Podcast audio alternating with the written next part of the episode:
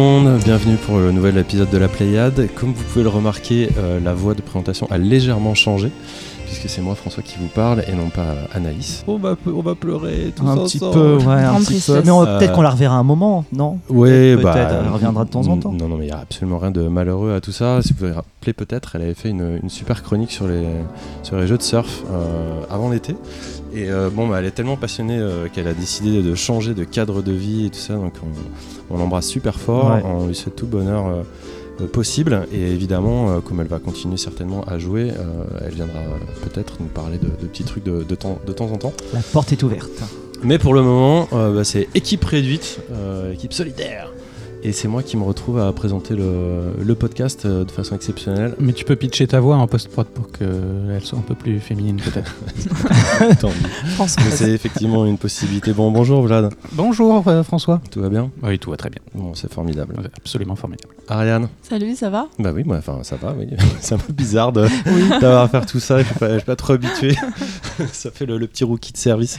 On va essayer de s'en sortir. Euh, salut Seb, un revenant? Oui, je reviens, je reviens. La porte est ouverte, je, je suis rentré. Et puis, euh, et puis le croissant était bon, hein, et le pain au chocolat aussi. Donc Mais la ça que je porte, suis la porte était toujours ouverte. Mais je suis là aujourd'hui pour tout le monde. Et enfin Simon, salut. Salut Red. Salut. Ça va Bah super. T'as passé une bonne soirée hier Euh, Mieux que d'habitude. Mieux que d'habitude.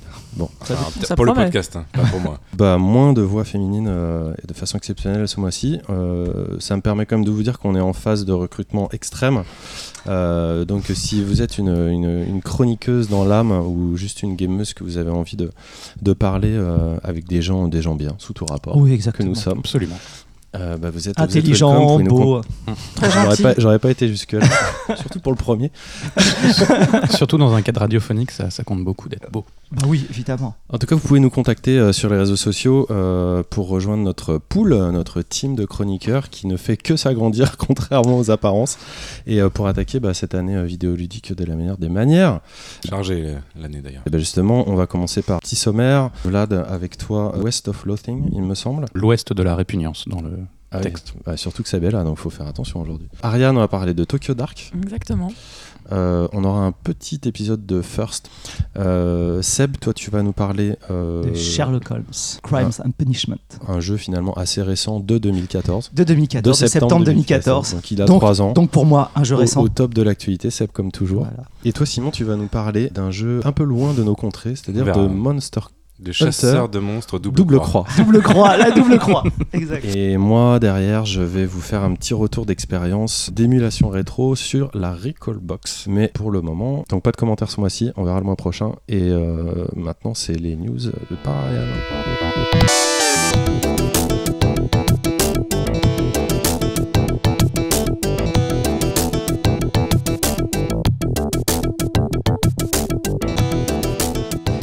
J'ai vu un article sur le passage à l'iOS 11 et en fait, c'était euh, un peu le l'arrêt de environ 180 000 applications. Parce que quand on passait en 64 bits, eh ben, il y a tous les vieux jeux qu'on a connus avant en 32 bits qui se qui ne seront plus disponibles. Voilà, donc si vous, jamais vous aviez des jeux que vous aimez beaucoup, et ben, Ne mettez pas à jour votre téléphone. eh ben, c'est ça. C'est ça. Ou achetez-en un deuxième. euh, Elle date de quand cette mise à jour? Bah, en fait, ils l'avaient annoncé en 2015 que petit à petit, même en 2013 avec l'iPhone 5S, ils avaient dit petit à petit, on vous prévient, tous vos applis, tous vos jeux, euh, vos vieux jeux dans 32 bits vont disparaître. Et là, ça y est, avec l'iOS 11, euh, c'est. Prenez Android. Mais C'est c'est si grave que ça. Je veux dire, on imagine que les développeurs vont mettre euh, à jour euh, leurs applications. Non, ça peut, ça permet pas au contraire de faire un peu d'écrémage sur euh, sur la, masse de, de- de titres euh, de l'App Store. Alors oui, mais c'est vrai qu'il y avait par exemple euh, des jeux. Alors euh, moi, c'est le Flappy Bird qui apparemment était très connu. Ben, ça, ils n'ont pas prévu de faire Je te ça le en- confirme. oui. en, en 60, euh, en 64. Donc il y a des gens qui se posent des questions sur les archivages, comment on peut faire pour euh, rejouer à des vieux jeux. Si, euh, Est-ce qu'il faut conserver du coup un téléphone à chaque iOS dans... Ouais, au- au-delà de, de- de- de- du contexte en fait sur Apple, c'est vrai que ça pose une nouvelle fois euh, la question de la sauvegarde du patrimoine euh, vidéoludique. De Euh, la conservation, ouais, absolument. Et, euh, et là, euh, c'est sûr qu'on va se prendre euh, les premières, euh, les premières vagues dans la tête, en fait. On va commencer à se poser des graves questions. On, on avait déjà eu euh, des, des serveurs euh, qui commençaient à, à fermer, évidemment, et qui reposaient la, bah, la question sur des gens réseau hein, qui était qui était juste euh, injouable. Et là, si ça, ça va attaquer le, ouais, les mobiles, ça, la question va se poser de plus en plus. ouais. Il y aura toujours les émulations. L'émulation est toujours. euh, Je parle, je parle pas fort parce que j'ai pas envie de peiner Seb. Je sais qu'il est très, il est Non, très non, non. sensible sur cette question. Si on commence à lui dire qu'il peut plus jouer à des jeux rétro, il va- je, je comprends pas bien ce que vous. c'est horrible. C'est vous êtes pas en train de dire qu'on va plus pouvoir jouer aux jeux rétro. non, il faut acheter une Super NES Mini et une NES Midi, voilà, exactement. même pour tout ce qui est iOS, à mon avis, c'est hyper facilement euh, émulable. Oh. Enfin, je, je pense qu'il n'y a aucun problème pour, Sur pour PC. pouvoir y jouer. Après, ça sera plus, on pourra plus y jouer sur les mêmes, euh, Dans les mêmes conditions. dans les mêmes conditions, c'est tout. Mm. Je pense que à chaque fois, c'est le support qui change. Mais le jeu existe. Je pense que particulièrement sur, euh, sur euh, OS portable, il y a tout un tas de développeurs euh, qui sont, sont parfois seuls, ce qui est plus compliqué à faire sur, euh, sur console ou sur PC, et qui euh, n'ont plus du tout envie de mettre le nez dans, dans l'application qu'ils ont développée euh, il y a, a 4-5 ans et, et qui ne mettront pas à jour leur... euh, Bien sûr, mais Ça l'émulation, coûte de ça, vient, l'argent. l'émulation, ça vient jamais, quasiment jamais des Non, développeurs. non, ça, c'est sûr. Ça vient des particuliers, euh, de- des, des gens chez eux qui, se- qui s'amusent à, reprendre le code et à le refaire. Donc ta news, ta news, c'est on est triste parce qu'on peut plus jouer à Flappy Birds. Moi, ça me rend plutôt heureux. En fait. Alors je pense qu'il y a Enfin, une censure utile. Naturel et utile. Non, mais effectivement, je trouve- enfin, pour moi, cette question de la conservation par rapport au dématérialisé, elle s'était, déjà- elle s'était posée avec euh, Pity, le trailer de, de Kojima, euh, quand il a été retiré des serveurs euh, après la brouille euh, avec Konami, et qui est donc un jeu qui n'est plus jouable par, par quasiment l'ensemble des gens. Quoi. Et effectivement, la conservation de ça, elle se pose très clairement aujourd'hui. Je suis en train de me la poser en même temps que je, me, je parle. Là, je me dis que tous mes jeux sur PS4, euh, à part Uncharted, C'est des maths, c'est ça? c'est du démat. Mm. Et donc, qu'est-ce que je vais faire dans 10 ans?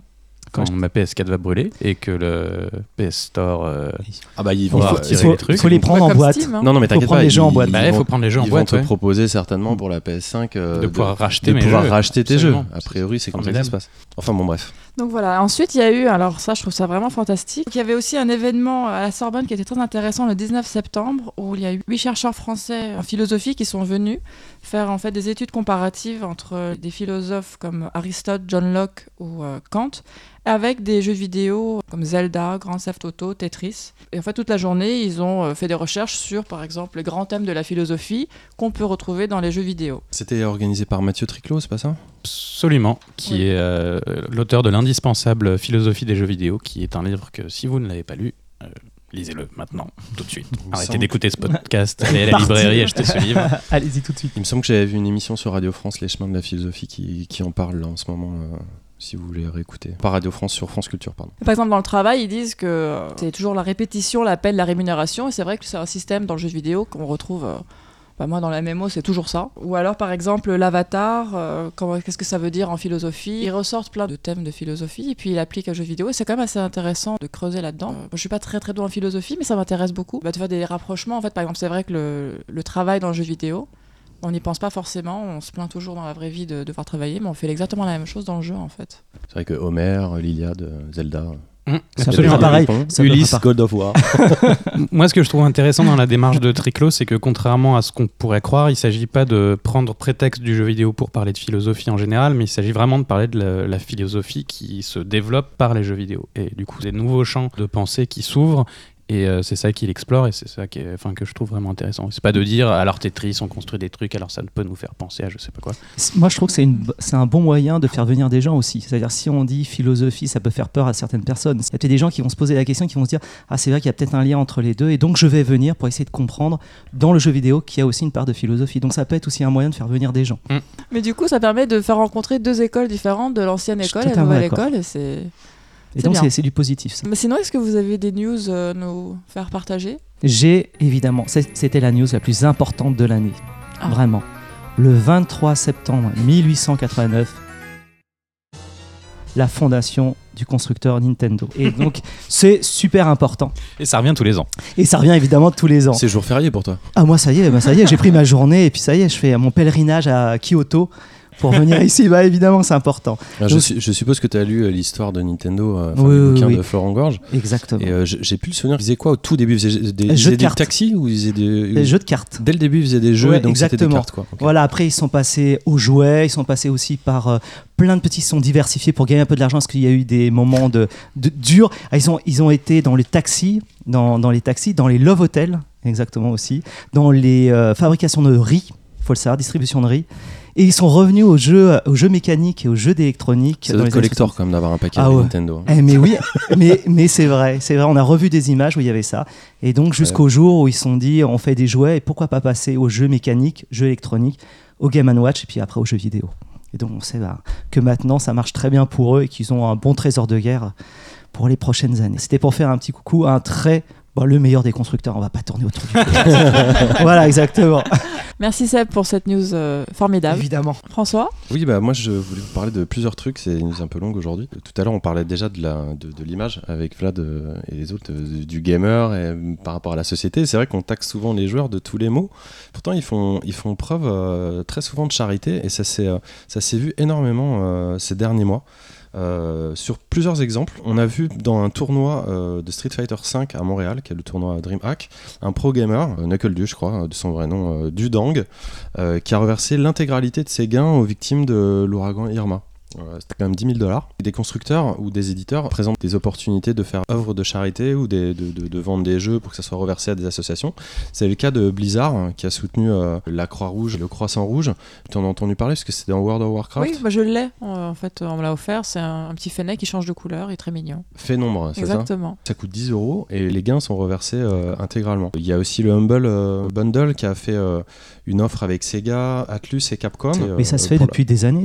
Il y a toujours des opérations caricatives euh, sur, par exemple, sur euh, Zelda, sur il y a eu des Mario, il y a eu plein de gens qui sont réunis pour faire euh, des opérations comme ça sur deux jours, trois jours, et pour gagner de et pour faire euh, remonter de l'argent pour des associations. Alors oui, ça. c'est pas. Là, je suis pas en train de te dire que c'est une nouveauté. C'est Ouais. juste qu'il y a eu énormément de choses qui se sont faites euh, ces derniers temps et que j'ai l'impression que le phénomène s'amplifie Ah. et que c'est c'est aussi quelque chose de bien. On, on disait voilà, les joueurs sont capables de s'organiser et d'être charitables. Généreux. Euh, oui. C'est pas quelque chose qu'on voit souvent et manifestement on le voit de plus en plus. Ah, tu parles de très, très clichés. Tu parles des clichés des gamers qui sont plus individualistes que les euh, que les autres personnes. c'est en après, les- tu sais comme moi que les clichés sont ont la vie dure. Ouais, je sais. Euh, donc c'est aussi une, une image euh, globale. Mais il y a eu un événement qui s'appelait The Event pendant trois jours. Il y a une cinquantaine de streamers euh, sont parvenus à récolter plusieurs centaines de milliers d'euros. L'année dernière déjà, ils avaient fait un projet où ils avaient récolté 170 000 euros.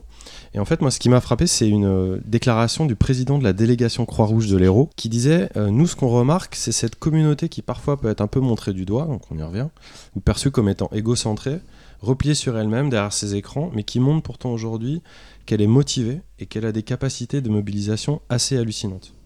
Surtout que, euh, au-delà de ce genre de dons, hein, qui, sont, qui sont quand même considérables, les chiffres sont, sont- sont vraiment imposants. Euh, ce genre d'initiative, ça permet à, de, à des très jeunes personnes de participer à ce genre d'élan de solidarité. Et c'est un public qui est très compliqué à toucher habituellement pour ce genre d'organisation ou ce genre d'association. Donc c'est une, une réelle euh, alternative. Après, c'est quand même un public qui a l'habitude de fonctionner par dons. Parce que, en fait, si on regarde les, les personnes qui suivent les chaînes YouTube, elles passent leur temps à donner des dons pour non pas des œuvres caritatives, mais euh, des streamers.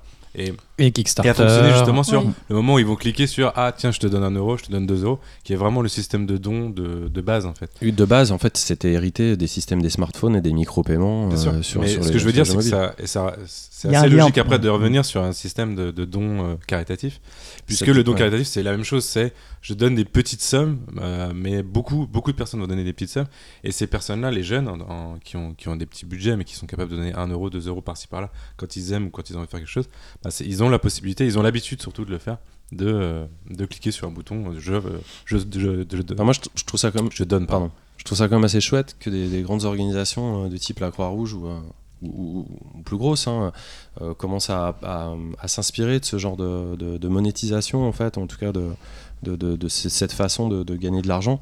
On peut citer aussi euh, le, le Desert Bus de l'Espoir. Il joue sur le jeu le plus ennuyeux du Oui. monde, à savoir euh, Desert Bus sur. Desert euh, je sais pas ce que c'est sur, sur quel système, c'est sur, je sais plus. sur Mega Drive, non? Je peux pas te Ça. dire. mais je bref, c'est vraiment très chiant. D'ailleurs, le- c'est revendiqué comme tel. Ils ont quand même récolté l'année dernière plus de 40 000 euros pour les enfants défavorisés. Donc, euh, donc moi, je trouve, voilà, je voulais insister là-dessus parce que je trouve ça vraiment cool. Euh, ce qui se passe, c'est vraiment des, des initiatives euh, à soutenir et ça change de juste de cash price euh, qui, qui viennent de l'e-sport et qui sont plus égoïstes. C'est sportif. Ouais. Donc, justement, ce qui m'offre une transition Parfait. tracé parce que ça bouge aussi du côté de l'e-sport. J'en ai déjà parlé dans l'émission précédente entre une édition des Jeux Olympiques en 2020 à Tokyo et Paris qui est signé pour une édition en 2024. 24, Il y a beaucoup de, de blabla, euh, en tout cas autour de l'intégration de l'e-sport dans les Jeux Olympiques. On a eu une déclaration euh, du président euh, du comité euh, olympique qui, qui précisait qu'il voulait absolument pas de jeux violents euh, si jamais l'e-sport devait être euh, intégré euh, aux Jeux Olympiques. Ça, moi, ça me paraît juste évident qu'on va pas pouvoir avoir du Call of. euh, Pas Enfin, un médaille d'or de Call of, ce sera pas, ça sera pas possible. Et, et ça, ça me semble assez normal. Après, il y a, il y a pas mal de haters C'est pas ça le qui, plus. sont- qui lui sont rentrés dedans en disant Mais alors, et le javelot, c'est pas violent, et la lutte euh, gréco-romaine, c'est pas violent. En fait, en fait le plus. Bah, on le- tue le pas plus- les gens. La Ouais, boxe, mais c'est le pas plus violent. important, c'était pas voilà. ça en fait. Le plus important, c'est l'étape de déjà penser que le- l'e-sport va rentrer dans les Jeux Olympiques. Parce qu'après, c'est secondaire en fait de savoir s'il y aura Call of, s'il y aura des jeux violents, s'il y aura euh, des jeux de surf. Le plus important, c'est que des gens commencent à réfléchir, se posent la question de se dire, eh ben, est-ce que l'e-sport va rentrer dans les Jeux Olympiques? Et juste de se poser la question là, déjà, c'est une grosse partie du problème ou même du, du raisonnement pour les Jeux Olympiques qui est vraiment très très euh, très très fort. Après de savoir, après de savoir si c'est du Call of Duty, si c'est euh, des jeux de combat ou. euh, Non, moi, je me réjouis encore une fois Bah de, oui, de- de- que ça peut bien. donner encore. À, à- à cette, euh, cette frange en fait du, du jeu vidéo Ouais. quand on voit que euh, le, le coprésident du comité euh, Tony, euh, de candidature de Paris Tony Oui. Estanguet qui était Estanguet. champion olympique lui il parle ouvertement Ouais. il se dit c'est vraiment quelque chose auquel on veut réfléchir et qu'on veut, qu'on veut discuter Euh, bah, je, je trouve ça de, de Moi, je très bon augure ah ouais, c'est- vraiment, c'est vraiment intéressant Pour moi, c'est du pur marketing. Je veux dire ça, j'ai l'impression de dire ça à chaque podcast. Mais euh, on est d'accord que si les mecs veulent rajouter du jeu vidéo, c'est pour faire de l'audience. hein. C'est parce que les, les Jeux Olympiques, c'est un business. Non, mais on n'est pas naïf, on n'est pas naïf. Ouais, on ça- sait tout ce que c'est que quoi le le, CIO, etc. Ça n'empêche, le comité olympique, si tu veux, c'est une véritable machine de guerre. C'est quelque chose qui est hyper puissant. On est en train de, de- de parler de budget de, Non, bien sûr, de mais- quasiment de, de dizaines de milliards. Euh, évidemment que c'est des, des projets économiques qui sont colossaux et qui ont des impacts euh, dans l'industrie. Et, Pour moi, et- au-delà du business, il y a mais- mais pas- quand même, C'est quoi l'intérêt d'avoir du jeu vidéo aux Jeux Olympiques? Pour le jeu vidéo, en termes de reconnaissance Bien mondiale euh, de, en- et de- comme culture populaire, euh, accéder aux Jeux Olympiques, je pense que c'est. Ouais, On a commencé- ça me fait- on a- Ça me fait toujours chier de me dire que le jeu vidéo en a besoin, tu vois. je pense- Non. mais je pense- honnêtement, vois, toujours ah, tiens, on a. Après, il y a toujours aussi des retombées extrêmement positives pour les, fédé- pour les fédérations sportives en général. Donc, ça veut dire qu'il y aura aussi des retombées positives pour la fédération euh, française d'e-sport, ce qui peut être intéressant aussi. Enfin, je sais pas. C'est assez bizarre que tu dises ça. On parlait justement à quel point c'était compliqué, toujours aujourd'hui, de parler euh, simplement euh, de jeux vidéo. euh. C'est à ce niveau-là que ça se joue, tu vois. C'est euh, c'est bizarre que toi, tu tu- tu- tu pas la sensation que ça puisse être utile. Moi, j'ai eu ça comme une belle image en fait. Ouais, De- non. Non, toi, tu vois ça plutôt vraiment mercantile. Ouais, non, mais. c'est- Non, ouais, non, moi, ça- je- ouais, ouais, c'est ça, c'est que vois- moi je vois le côté business. business. Ouais, trop où, business. euh, ouais. On est en train de se dire, ah, c'est super, des gens super connus euh, veulent que l'e-sport vienne. Non, mais c'est juste que ça va, ça va faire plein de fric en fait. Mais en fait, toi, t'aimes pas les JO. T'aimes pas, Voilà, bon, t'aimes pas le fric. Ah, Ah. Non, mais, et, bon, bref, non, je, ce serait, ce serait trop loin développé. Comme on l'est déjà pas trop en avance, on va pas vous parler du redémarrage de la production de la NES Mini qui a été confessée par Nintendo, ni NES. Tu dis NES. donc. ah bah ouais NES. Pour les gens qui nous écoutent, la NES. Nintendo Entertainment System. Faut pas rigoler, il est violet quand il dit ça. Excuse-moi Seb, excuse-moi. il n'y a pas de souci. Ah en plus, c'est logique en fait. Mais Nintendo logique. Entertainment System, c'est complètement logique de dire NES. On a dit qu'on n'allait pas en parler. Et Oui. pas dire Bon, euh, on faut Smash pas en parler. Next. Ni de la démo disponible d'un remake de Resident Evil sur Mega Drive, ni de Sky, le nouveau jeu de Genova Chen, le créateur de Journey, en exclu temporaire chez Apple, Pas ni cher. de South Park, l'anal du destin, où le choix de la difficulté détermine la couleur de peau du héros. Ouais. C'est super bien. Ouais, Ça, c'est j'étais super pas au courant, bien. ça. Ouais, c'est super cool. Ni de LA Noir, dont des versions ont été confirmées sur Switch, PS4, Xbox One et HTC. Ni de Atari 2600 portable qui sort pour Noël. Et ni enfin du dérapage raciste de PewDiePie et du développeur de Firewatch qui menace d'appeler à son boycott. Pas le temps. Voilà. Donc là, on peut rien dire sur tout ce qu'elle pas a le dit. temps, pas le On temps. enchaîne. Pour finir, Tokyo Game Show et euh, Gamescom, est-ce que des choses que vous avez vues là, Gamescom, rien du tout. Ah bon Vraiment, il s'est rien passé du tout. Non mais il y a quand même la sortie de Age of Empires 4K. 20 ans Ah, plus tard, ça c'est quand même génial. Oh là là, je me sens, ah, je me sens pas bien d'un seul coup. Non, je- moi, il y a eu trois trucs. C'est enfin des indés parce qu'en fait, on s'est tapé tout Ah. le 3, il n'y avait pas d'indés. Et à la Gamescom, on a vu enfin euh, tout le train d'indés qui a, qui a débarqué. Euh, donc moi, ça m'a, ça m'a comme un peu rassuré sur les jeux à venir. Un truc qui m'a déçu, c'est qu'on n'a pas eu de news du nouveau jeu des créateurs de Dark Souls. Mais ça, c'est pas grave, même si à Code Vein pensait autre chose. ça. Ils prennent leur temps. Ils prennent leur temps, voilà. Et surtout, j'étais très étonné des annonces de triple A sur Switch, le Wolfenstein. Oui. Et Doom. Et là, je me suis dit euh, qu'il se passait peut-être quelque chose sur Switch. Je parlais des indés juste avant, déjà que le décollage des portages indés est exponentiel sur Switch. Il y a de plus en plus de titres.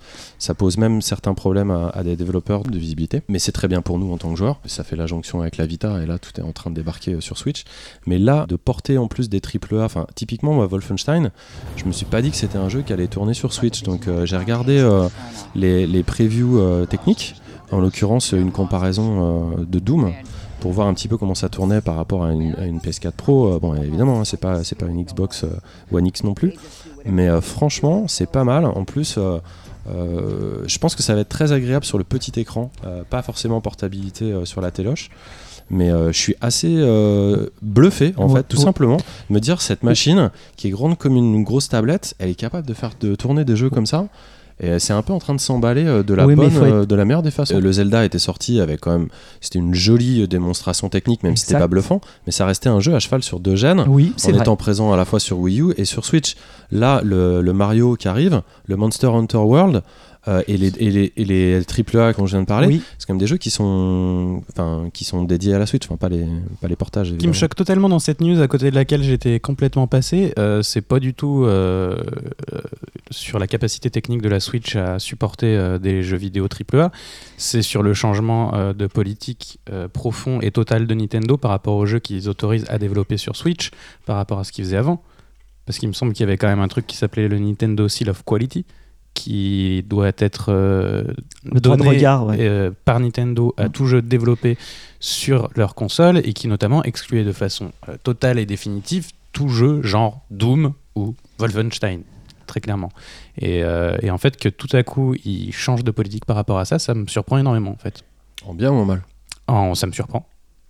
Ni en- ni en- Pour finir, moi, c'est plus ce Binding of Isaac qui arrive sur, euh, Le sur Rebirth, Switch aussi. ouais. C'est le truc le plus dégueu que tu peux imaginer. Et, Mais du coup, est-ce que Nintendo est en train de devenir un constructeur comme les autres? C'est bah, apparemment, oui. En tout cas, avec la Switch, ça- Au niveau portabilité, il n'y a pas véritablement d'alternative. On Mhm. a parlé des smartphones, mais euh, voilà, sinon c'est la Switch. Il n'y a, rien d'autre. Feu Vita euh, Ouais, est c'est plus c'est- présente sur l'actualité. c'est quoi. ça que je voulais dire. C'est euh, au TGS, je pensais vraiment qu'on allait parler de la PS Vita parce que c'était au Japon et qu'au Japon ça marche encore bien. Et on n'a rien eu du tout. Et donc euh, ça m'a fait un... J'ai eu ma petite larme sur le côté parce que ça c'est vrai que c'était... euh, J'aurais bien voulu avoir quelques jeux nippons encore qui allaient arriver, qui pouvaient être localisés en France et... euh, ça- a été euh, voilà, un petit, euh, la douche froide. Enfin voilà pour les, Voilà. Ok, pour ça les, marche. les- les salons. Il y avait le prochaine étape, c'est. euh, Paris Games Week, Ouais. début novembre. Merci pour tes news, Ariane. C'était Avec cool. plaisir. On avait beaucoup de choses à dire. On va enchaîner avec toi, Vlad, pour ta chronique. Tu vas nous parler de West of Loathing.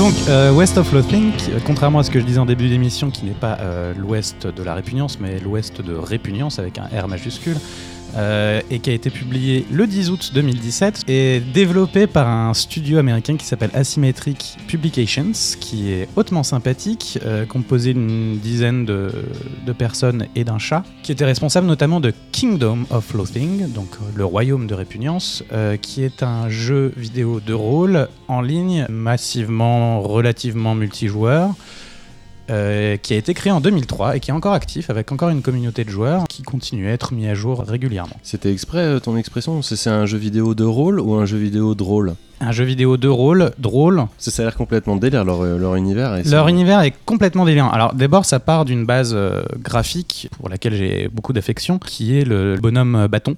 Tout simplement, le dessin d'enfant. Donc, West of Loathing est un spin-off qui, contrairement à Kingdom of Loathing, n'est pas du tout multijoueur. C'est une aventure solo qui se passe donc dans un monde de western, qui se télécharge, qui n'est donc pas non plus du tout en ligne. C'est un jeu de rôle extrêmement classique dans son gameplay, c'est-à-dire qu'on fabrique un personnage euh, à qui on va choisir une classe parmi un nombre assez limité de classes d'ailleurs.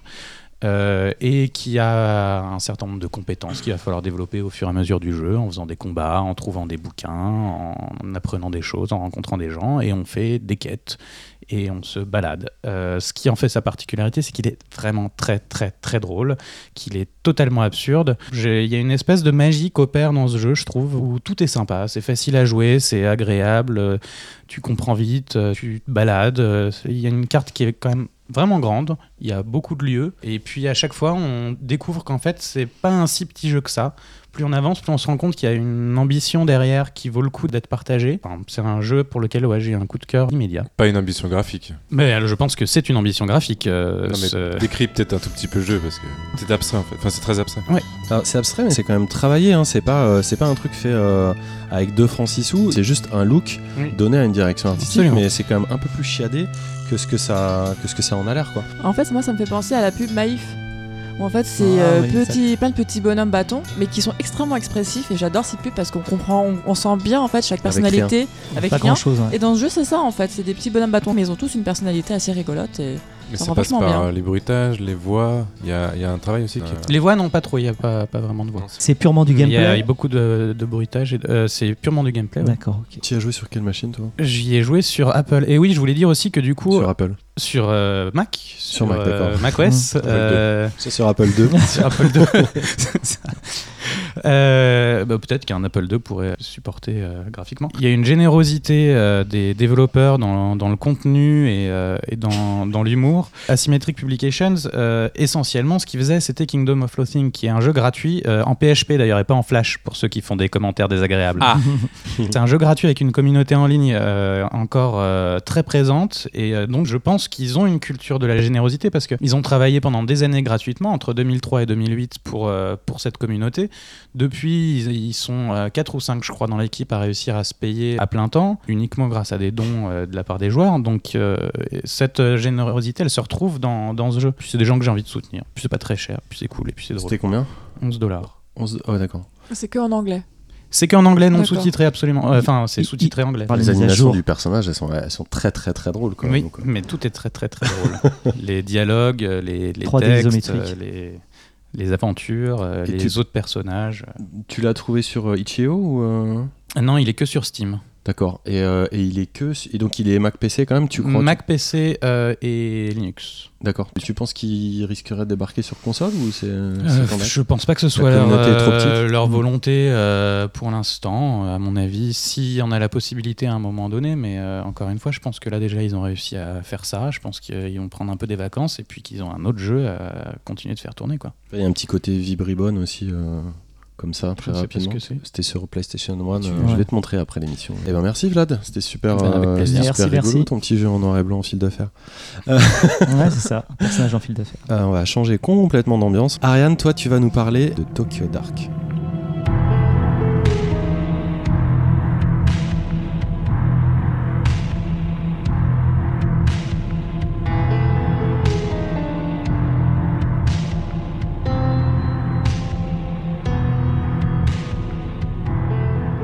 Tokyo Dark, c'est euh, un jeu développé par Cherry Mochi, c'est leur premier jeu, c'est une boîte indépendante euh, japonaise. Et c'est édité par euh, Square Enix. Donc c'est disponible sur PC et Mac euh, via la plateforme Steam. C'est interdit au moins de 18 ans. Oula. Voilà. Alors attention les enfants, Donc si c'est vous nous très, très écoutez, Voilà. avancez de 10 minutes. On coupe. Euh, donc c'est un roman visuel, euh, c'est point and click. J'adore. Voilà, alors c'est euh, c'est en fait l'histoire d'une euh, pardon C'est une romance, c'est Ah ça non, pas du tout, Ah, pas du tout. C'est très très dark. C'est les Japonais euh, dans toute leur splendeur. Alors c'est en fait un deux détectives. Donc il y a Ito et Tanaka. Et Tanaka disparaît. Et un jour, le téléphone de Tanaka s'allume. Et donc Ito part à la recherche de son collègue et rentre dans plusieurs quartiers de Tokyo pour savoir ce qui s'est passé euh, pour ce pauvre Tanaka. Et en fait, on apprend que sous Tokyo, il y a une porte qui, qui mène dans un monde des ténèbres. Euh, Ito euh, est une fille. C'est une fille, voilà, c'est l'héroïne avec les cheveux fris, avec Et les cheveux violets. C'est un garçon. homme, voilà, c'est un couple, en effet, ils habitent ensemble. Donc elle a vraiment une, une, une vocation amoureuse, professionnelle, pour, pour retrouver son, son collègue. cher et tendre. Voilà. Donc le, le jeu démarre de façon assez sobre. On sent que c'est vraiment pas un jeu, euh, on va rigoler. euh, c'est- Bien noir, bien Ouais, dark, c'est très très dark. ténébreux. Mais alors ce qui est intéressant, c'est le, c'est Mm. le, voilà, C'est le contraste en fait entre le dessin qui est quand même très kawaii manga. Euh, L'héroïne, elle a quand même les yeux orange. Ça fait vraiment euh, pas Sailor Moon, mais on n'est pas loin d'une carte capteur Sakura. Et Pour les initiés. Voilà. Là, attention, là, t'as sorti de la référence là. C'est beau. Et elle est propulsée dans un monde, dans un Tokyo qui est extrêmement sombre, où elle rencontre des pervers euh, qui ligotent des jeunes filles euh, dans les égouts, euh, des cadavres. Bah, on est dans un jeu japonais en même temps, c'est normal. Mais voilà. Sombre, ça a l'air sale surtout. Oui, Ouais. alors c'est sale, mais c'est aussi très sombre parce qu'il y a un côté, en fait, à un moment donné, il va, sans vraiment spoiler, elle va trouver un masque, et ce masque, en fait, lui permettre de- d'accéder à un monde dark. Et euh, plus elle avance dans l'histoire, et plus on, découvre la sordide histoire derrière euh, l'enlèvement de Tanaka. Et en fait, la particularité du jeu, c'est qu'il y a plein de fins différentes. Donc il y a 10 arcs de jeu. On peut les choisir, en fait, selon les réponses qu'on donne à chaque progression de l'investigation. Et donc elle a par exemple euh, ce qu'on appelle un spin. Donc elle a, au lieu d'avoir une, barre de vie, elle a quatre barres de vie. Il y a la santé mentale, le professionnalisme, l'investigation et la névrose. Et selon les réponses qu'on donne, soit elle va devenir plus professionnelle ou, ou elle perd de santé mentale, elle va voir des choses qu'elle ne verrait pas sinon. Des apparitions, il y a beaucoup de jumpscares par exemple dans le jeu. Au niveau du gameplay, on passe d'un monde à un autre immédiatement ou alors c'est dans l'histoire qu'on va passer d'un monde à un autre, d'un monde normal à un monde des ténèbres? C'est dans l'histoire, c'est selon les, les réponses que tu donnes. D'accord, ok. Exemple, à un moment donné, Donc c'est va- pas c'est pas qu'un visual novel, là, c'est pas juste une romance où on, on lit en fait des textes. Non, non, c'est point and click. c'est point and euh, click oui. et on doit découvrir comment passer d'une séquence à une autre. Non, en fait, elle va t'amener dans la dans l'investigation. Ah, Ouais. allez à Shunjuku euh, chercher ça. Après, c'est toi si tu veux rentrer dans tous les buildings, de parler à tout le monde. Ouais. Là, tu vas avoir, tu vas rencontrer des gens avec qui tu vas tisser des relations, qui vont peut-être changer le, le cours de ton investigation, en fait. Ça me plaît bien. Ouais, c'est, je le vois dans tes yeux là, Ouais, t'es séduit là. Ouais, moi exemple- je suis, euh, moi ça me, ça me, ça me botte bien. Et par exemple, à un moment donné, elle va être dans un hôpital après un accident, et on va donner des pilules. Et on va dire, si tu prends tes pilules, tu te sentiras mieux. Mais plus tu prends tes pilules, moins tu vas découvrir des petits indices qui sont cachés dans l'histoire. Parce que t'es stone, ça je connais bien. Voilà.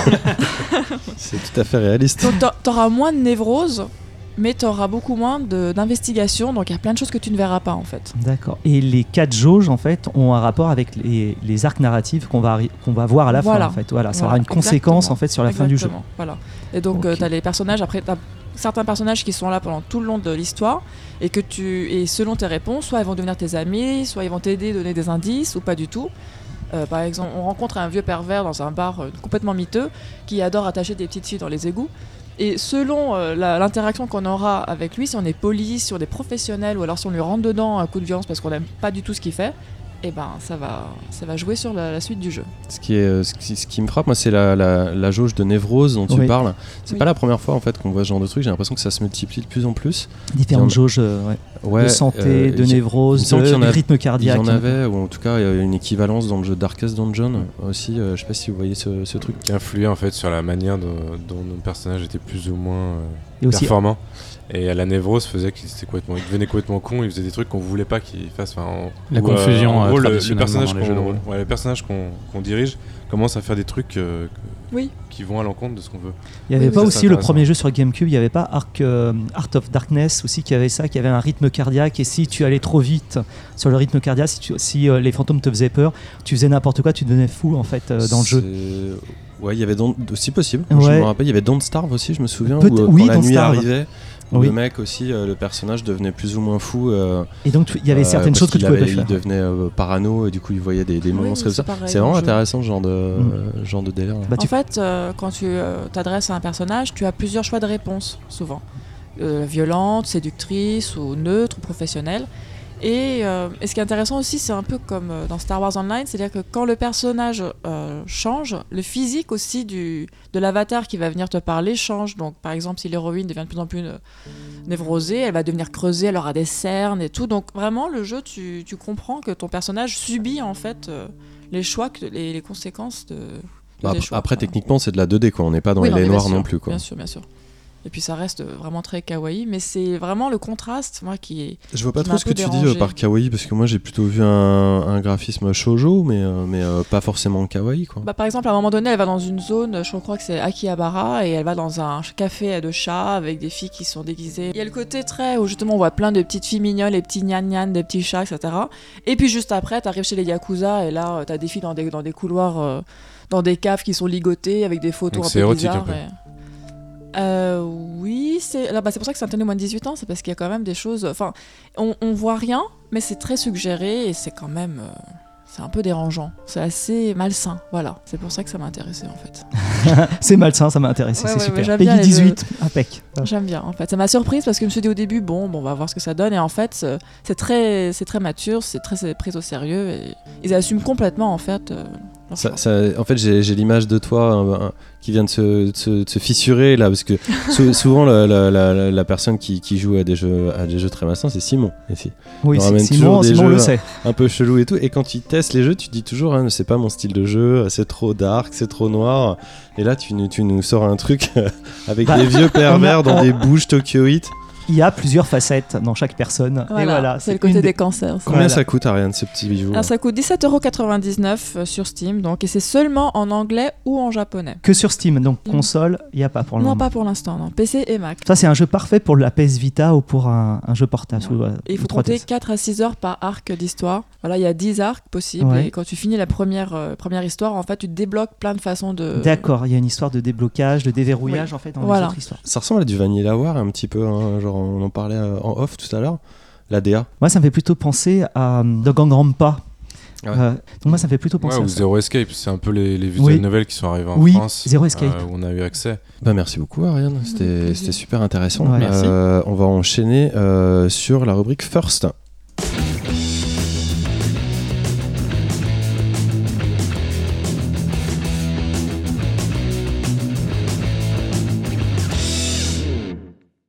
Salut à tous, ici Effelbond et bienvenue à bord de First, la chronique où l'on découvre un jeu qui a été le premier à faire quelque chose dans l'histoire du jeu vidéo. Mais sans plus attendre, petite séance d'exercice.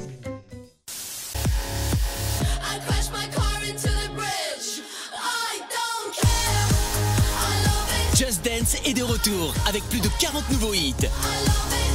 Retrouvez Lady Gaga, Katy Perry, Pharrell Williams, Stromae et bien d'autres stars dans Just Dance 2015. Vous l'avez bien compris, et si vous n'êtes pas encore enfui, nous allons parler de jeux musicaux. Sous-genre du jeu de rythme initié par Beatmania, le jeu de danse repose sur ce principe. On reproduit les instructions sur l'écran pour tenter d'imiter une danse sur de nombreuses musiques. Débutant de manière timide sur des musiques plutôt confidentielles, le genre va pouvoir évoluer assez vite. Les périphériques ont évolué, du tapis de danse à la Wiimote en passant par Et on compte de nombreuses séries attachées au genre. Le public répond toujours présent, et des tournois sont encore organisés aujourd'hui sur les Dances Revolution, et le jeu Just Dance se vend par millions. Ce qui m'amène à la question du jour, quel est le premier jeu de danse? Dance Aerobic, publié en 87 par Bandai sur NES. Avant de parler de Dance Aerobic, parlons du PowerPad, l'accessoire NES. Sorti en 86 par Bandai sous le nom Family Trainer, l'accessoire est en avance sur son temps. En effet, le tapis dispose de deux faces avec 8 et 12 boutons et chaque bouton est relié à la console par des capteurs. Le joueur devra donc, à l'aide de ses jambes, alterner entre les combinaisons de boutons, ce qui devient un vrai sport. Et ça, Bandai l'a bien compris, puisque bien avant la Wii Balance Board, le constructeur va marketer le produit comme un accessoire de fitness. Les ventes sont plutôt correctes au Japon et l'accessoire s'exporte même aux USA et en Europe en 1987 et 1988. Nintendo, qui rencontre un immense succès avec sa console aux USA, décide de racheter les droits de l'accessoire pour le renommer PowerPad et le vendre en pack avec la console. Car oui, tout ce qui comporte le mot Power fait vendre, suffit de voir le Power Glove, un accessoire très connu de la marque que nous évoquerons dans un autre épisode. Mais avoir un nom ne suffit pas à faire vendre, et parmi la liste des 11 jeux proposés sur l'accessoire, il y a celui qui nous intéresse, Dance Aerobic. Et oui, nous allons parler de cette simulation de transpiration qu'est Dance Aerobic. Dans ce digne héritier de Véronique et Davina, vous jouez le rôle d'un élève de coach sportif. Vous devez suivre ses instructions sur le PowerPad, votre score débutant à 100 et décrémentant à chaque erreur. Et si vous arrivez à 0, c'est le game over. Le jeu est long, les épreuves sont variées, et la difficulté, tout en étant importante, n'est pas insurmontable pourvu que l'on s'entraîne. On danse à l'aide d'un accessoire en rythme devant sa console, ce qui fait de Dance Aerobic le premier jeu de danse de l'histoire. Et c'est tout pour ce numéro. N'hésitez pas à me faire part de votre avis, à regarder le dernier épisode ou à partager vos expériences sur les jeux musicaux. En attendant, je vous laisse et à bientôt pour un prochain First. Eh ben, merci beaucoup Effelbaum pour, ce, pour cette chronique. Euh, alors moi ça me touche beaucoup parce que je danse personnellement, j'adore la danse. Il n'y a pas beaucoup Et de... Et je joue aussi. Je danse, ça te, Alors ça moi, te je- parle. Ouais, après je danse le tango, donc il n'y a pas beaucoup de tango dans le jeu vidéo. Non, pas encore. tellement. Un petit peu. Ah. Un petit peu quand même. J'en ai, j'en ai- j'ai trouvé des séquences euh, récemment, mais mais il n'y en a pas beaucoup. Vous, vous avez, euh, vous avez déjà fait des trucs comme ça Toi, t'as- t'as déjà, tu t'es Alors moi, exercé à te trémousser là Moi, c'est pas du tout mon truc, euh, avec ou sans manette d'ailleurs. Ah oui, la tête dans les nuages, DDR, j'aime Ouais. beaucoup. Ah, tu, tu, tu faisais Ah tout oui, ça oui, mais moi, moitié asiatique, euh, tous ces trucs-là, j'adore. donc, Ah, euh, Et voilà. Toi, ça Non, non, pas spécialement. Pas spécialement. C'est pas mon truc.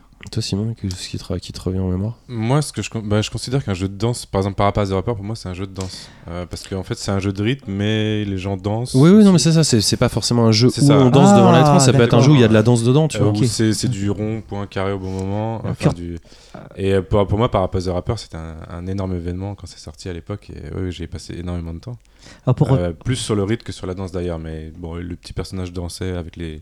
avec ses acolytes, c'était assez marrant. Bah, Il y a un remake là bientôt qui, qui Il débarque. est Ouais. déjà sorti et c'est exactement le jeu de l'époque, donc ça a aucun intérêt. Ok. Moi, je me souviens surtout de- d'une séquence, je crois que c'était dans Kane and Lynch. Et c'était une- la première fois où, dans un jeu vidéo, je voyais une boîte de nuit. Il y avait plein d'éclairage et, et tout ça. Je sais pas pourquoi ça, ça m'avait Ouais. marqué. mais Il y avait plein, plein de, de personnes à l'écran en même temps, avec les, les lights et tout ça. Et là, on ça- est parti sur un débat, tu vois, ça un m'a- débat sur les jeux de danse Yep. et la danse en fait dans les jeux vidéo. la boîte de, les boîtes La de boîte nuit de nuit, voilà, boîte de nuit. En tout cas, euh, il y a pas longtemps, je m'étais encore renseigné sur le sujet et euh, je suis tombé sur une news euh, de la maison de la danse de Lyon euh, qui a lancé un Kickstarter pour euh, créer un jeu vidéo sur la danse. Là où c'était marrant, c'est que c'est un peu le football manager du chorégraphe. quoi. C'est-à-dire que l'idée, c'est vraiment de faire un, un jeu euh, de, de gestion pour euh, apprendre euh, quelles sont les, les démarches, tu vois, quand on crée une compagnie de danse, quand on est danseur ou quand on se lance dans une création et tout ça.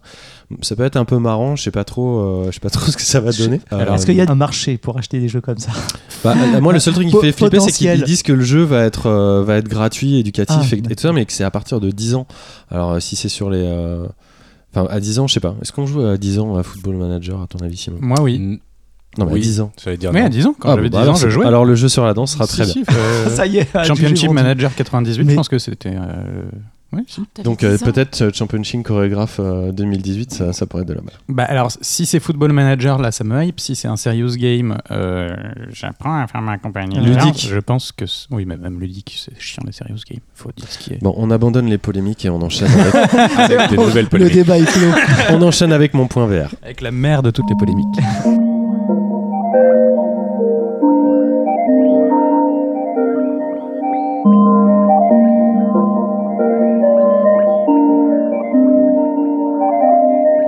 Alors, l'actualité sur la réalité virtuelle ce mois-ci.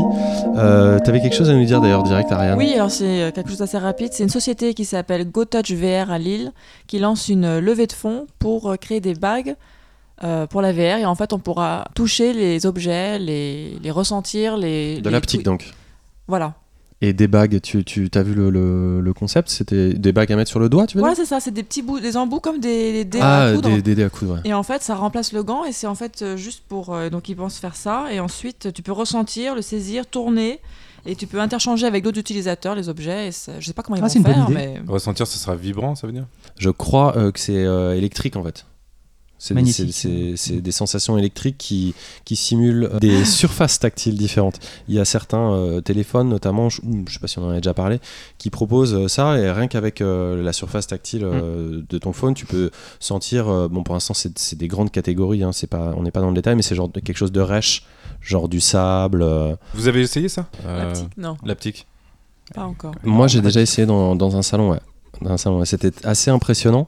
Et je sais qu'il y a différentes technologies, euh, comme je disais là, je te parlais de l'électromagnétisme, l'électrosensibilité, j'en sais rien. Mais en tout cas, euh, il y a, des, il y a des, des- des machines qui fonctionnent aussi à base d'air comprimé et qui euh, pour le dire vite, sculpte finalement l'air autour de toi et lui donne une certaine forme. Alors c'est des trucs vraiment en recherche et tout. Moi Ah, j'avais vu ça passionnant, moi je sur une jamais boule aussi, ça me- c'est- ça me- j'avais senti une boule, si tu veux, qui n'existait que via de l'air comprimé. Donc euh, de là à ce que ça soit en mouvement avec un avatar avec des objets, enfin on, en est encore loin, mais effectivement euh, c'est bah, la recherche va, va dans ce sens. Et toi Simon, t'as un truc à nous dire? Sur la VR. Sur la VR, oui, juste euh, j'ai vu une affiche dans la rue, hein, ça m'a fait penser à toi. on a, des, on a du sourcing nous, sur ces infos qui est hallucinant. J'étais un matin, j'allais chercher mon, ma baguette, j'ai vu une affiche dans la rue du Il y a, comité de il y quartier a Robert au café qui m'a Si tu me demandes quelles sont mes sources, ce n'est pas l'internet, c'est la rue. Voilà.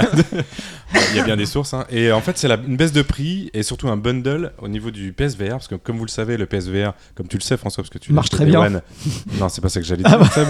C'est qu'à la base, il était vendu sans les accessoires minimum qui lui permettaient de vivre, c'est-à-dire euh, De fonctionner, ouais. de fonctionner. Ça va, là. Euh, et aujourd'hui, donc ils, ils sortent un bundle avec euh, donc le casque. Euh, le- comment ça s'appelle la caméra? Elle a un nom. Ah, t'as, caméra. t'as bossé, hein, je te laisse PSI. euh, galérer, mais PSI. non, Non, non, c'était fini, c'était à l'époque de la PS2, PS3. PS2 même. Avec La le PlayStation glove, Camera. et Oui. le glove. Non mais c'est effectivement. Et ouais. la PlayStation on Camera. un peu notre sérieux parce que le podcast est en train de partir en Oui, vrille. la PlayStation Camera plus un jeu magnifique. J'ai même pas eu, ça allait trop vite dans la rue. Donc Ah j'ai pas vu qu'il y avait un pas vu jeu. le- euh, en, en fait, tu veux parler de quelque chose que t'as pas vu. Un jeu magnifique pour cette vous regardera un jeu magnifique VR, s'il vous plaît, euh, pour la somme modique de. de la même. Alors il faut que je fasse des multiplications de tickets de, de tickets de cinéma dans la Non mais c'était en photo. yen en plus. parce que c'était avant. 399 euros. Ah mais est-ce que tu l'as vu en, en euros quoi En- c'est- Je l'ai vu à Paris en fait. Ah ok parce la que je croyais que ça avait été annoncé au TGH. Je savais pas Et que ça avait ça déjà. déjà... Et C'est non. justement- c'est ça la, C'est la news, c'est que ça arrive en France. Les Et- premières affiches sont déjà là. Et donc il barre, il barre quand même un prix de 489 pour arriver à la somme de. À la somme de. 399 euros. Merci Brigitte. J'ai écouté. Bon, enfin, vous avez compris l'idée quoi. Chez Apple aussi, ça se, ça se remue un petit peu le popotin au niveau de la, de la VR. On a regardé euh, tout à l'heure euh, avec Vlad euh, sur leur site où ils mettent quand même bien en avant les, enfin bien plus en avant les, expériences de réalité virtuelle qu'avant. Ça doit être certainement dû à, leur nouveau processeur qui, est, qui est dédié pour ça maintenant, compatible Oculus et tout le tralala. En tout cas, tu parlais de HTC Vive, on a appris que Google avait racheté HTC, en tout cas la branche de- des smartphones, il n'y a pas longtemps.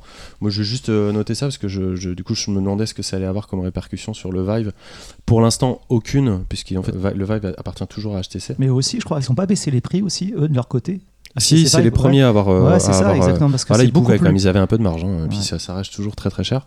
Mais le Vive avait bien démarré et plus en peine là, en ce moment. Ouais, parce Euh, qu'il y avait la PlayStation euh, VR qui marche pas mal. Moi j'écoute plus, hein, je sais pas si vous avez remarqué. Je voulais pas vous parler ni d'HTC ni d'Apple, je voulais vous parler de Microsoft qui a annoncé ses plans justement euh, pour la VR sur PC et qui euh, va commercialiser en fin d'année une gamme de casques euh, en réalité virtuelle euh, qu'ils ont baptisé Windows Mixed Reality. Euh, alors c'est pas comme le Rift et comme le Vive, euh, c'est des casques qui embarquent des capteurs euh, intégrés qui nécessiteront pas euh, particulièrement euh, d'installer d'autres capteurs euh, pour déterminer la- notre position euh, dans l'espace. Ils sont euh, vendus avec des manettes dédiées, euh, bon blablabla, je vais vous la faire un petit peu euh, rapide. Ce qui est intéressant, c'est que ça va euh, apporter une nouvelle gamme d'appareils dans une gamme de prix beaucoup plus abordable puisqu'on est à peu près entre 400 dollars et 500 euros, ce genre de prix. Ce que j'ai trouvé notable, c'est qu'en fait, ils parlent déjà de jeux et le fait qu'ils vont être compatibles avec Steam. Donc, ils parlaient d'Arizona Sunshine qu'on connaît déjà sur PC et sur, PSVR, I Expect to Die, Minecraft, Obdu- Obduction, Superhot, des trucs comme ça. Donc, bon. Euh, c'est bien, Euh, ils continuent, euh, ils continuent après, après être restés un petit peu en retrait avec leur HoloSense. HoloLens. HoloLens, pardon, HoloSense. Hum, Là, bon, ils y vont un peu plus franchement, mais ils y vont à un moment où la bulle se dégonfle un peu, donc on va voir. Bah, c'est ce que j'allais dire. Ce que je trouve notable, c'est effectivement le changement de pied où Microsoft, il y a quelques années, disait la réalité virtuelle, on n'y croit pas du tout. Nous, on, se- on croit à la réalité augmentée parce que Google avait sorti ses lunettes et que du coup, ils pensaient que la concurrence, il fallait qu'elle se fasse là. Juste, je rappelle que quand même, globalement, Microsoft s'est planté sur à peu près tous ses projets industriels sauf la Xbox. Donc, à mon avis, si Microsoft pense que c'est le bon moment de faire de la VR, c'est que je pense que c'est malheureusement Mal barré. mal barré. dis-le, Vlad, dis-le, fais-moi un symptôme. Ça. Un symptôme. Je mange ma chouquette pour me remettre de ces émotions. Il y a quand même beaucoup de choses qui se passent positives sur le développement de la VR encore. Euh, on a vu notamment euh, euh, un regroupement euh, Fast Travel Games dans les pays nordiques qui ont investi euh, plus de 2 millions d'euros euh, pour la VR. C'est pas n'importe qui, c'est des gens de, qui étaient chez DICE, chez Electronic Arts, chez Rovio et tout ça. Il y a quand même encore des grosses levées de fonds et des gros euh, développements qui sont encore faits là-dessus. On n'en a pas vu euh, les fruits encore, mais euh, peut-être que ça va arriver euh, d'ici euh, deux ou trois ans. Ou pas. ou pas. Euh, moi, il y a quelque chose que j'ai noté, c'est un, encore un Kickstarter, c'est une marque qui s'appelle Pimax qui sort un casque euh, 8K.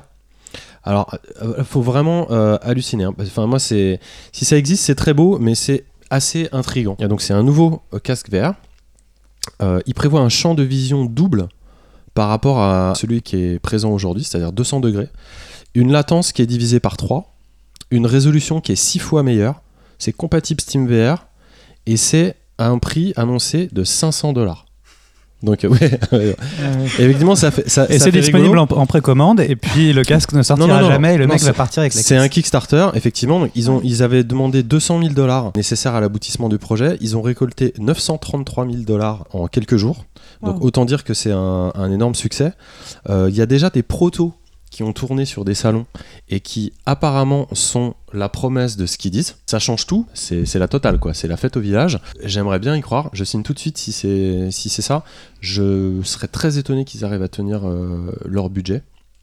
Mais effectivement, ça peut changer des choses. Il y a un truc qui m'a mis la puce à l'oreille, c'est que j'ai fait un petit calcul avec le nombre de contributeurs qu'ils ont eu sur leur Kickstarter. Ça voulait dire que chacun avait fait un apport moyen de 627 euh, euros. Ah, quand même. Donc ça me semble un peu énorme, C'est- euh, c'est ou dollars, je sais pas, mais en tout cas c'est- c'était énorme. Mais bon, on va voir. En tout cas, c'est- vous pouvez aller voir ça sur le web, ça s'appelle le, euh, le Pimax 8K. Tu secoues la tête, Simon Ah bah non, j'irai pas voir, tout simplement. Ouais, tu iras pas voir pour ceux que ça intéresse.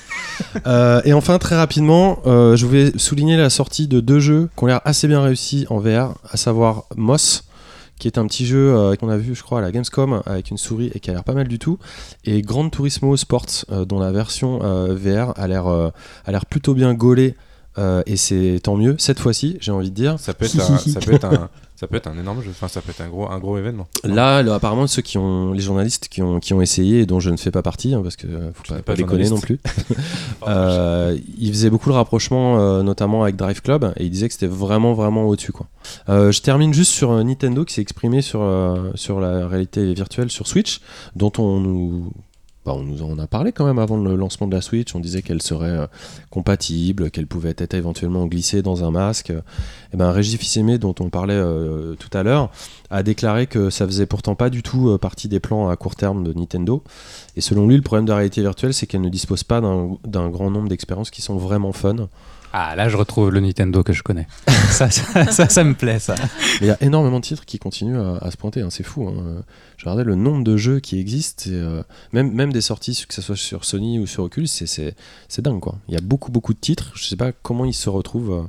Dans deux épisodes, ça fait, on fête les un an de VR. Ça, il Oh là que tu le. Oh là là, et c'est tout on le podcast. hein. J'avais peur qu'on dise souvent. On n'y est pas. hein. Eh. Donc après cette euh, partie de franche rigolade euh, sur la VR qui émeut toujours euh, tout le monde ici, euh, on va enchaîner sur toi Simon, on va bien se marrer. Et toi tu vas nous parler d'un jeu euh, nippon qui s'appelle Monster Hunter Double Cross.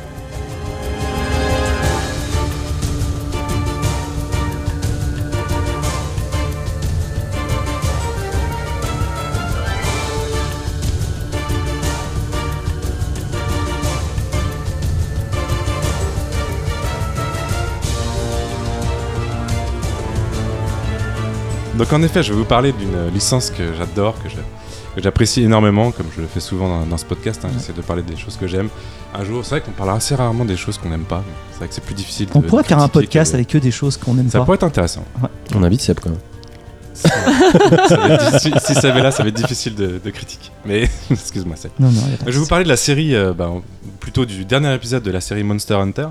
Donc Monster Hunter, euh, c'est assez peu connu en Occident, je veux dire, et en France euh, particulièrement, puisque c'est une licence euh, assez énorme, assez gigantesque même au Japon, qui a démarré en 2004 sur PlayStation 2, qui s'appelait donc le premier Monster Hunter. C'est développé par Capcom, donc Capcom, vous les connaissez bien, j'imagine. Ce qui est marrant, c'est que tu dis que c'est pas connu, mais c'est surtout que c'est pas apprécié en Occident en fait. C'est une licence qui est connue comme étant un succès euh, Ah, moi, c'est au une- Japon. Moi, c'est une licence que je connais pas du tout, par exemple. Ah, t'en as jamais entendu pourtant- parler si, pourtant. C'est mais comme peu. ça, de très loin, j'ai même pas d'image à y Bon, associer. justement, si vous voulez, je vous, je vous dis un petit peu Ouais. pourquoi c'est, euh, ça arrive. Et je pense que ça va faire très mal euh, en 2018 euh, en Occident. Mais aujourd'hui, c'est quand même quelque chose d'assez euh, marché de niche, voilà, en- euh, chez nous.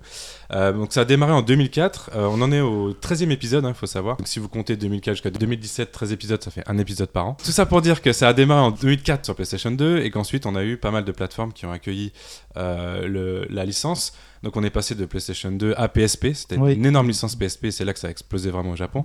Et ensuite c'est passé côté Nintendo, DS, 3DS, 3DS XL, etc. Jusqu'à arriver sur euh, notre console préférée du moment. La Switch. Merci Seb. C'est, c'est un, comme je vous le disais, une licence qui est assez monstrueuse euh, au Japon, beaucoup moins chez nous, euh, dans le sens où elle a carrément sauvé Capcom à un moment donné où leur licence commençait un peu à vieillir. Monster Hunter, Capcom, c'est pour eux c'est leur bébé. Ils, euh, ils font hyper gaffe à cette licence et ils la peaufinent à chaque fois qu'ils font une nouvelle itération.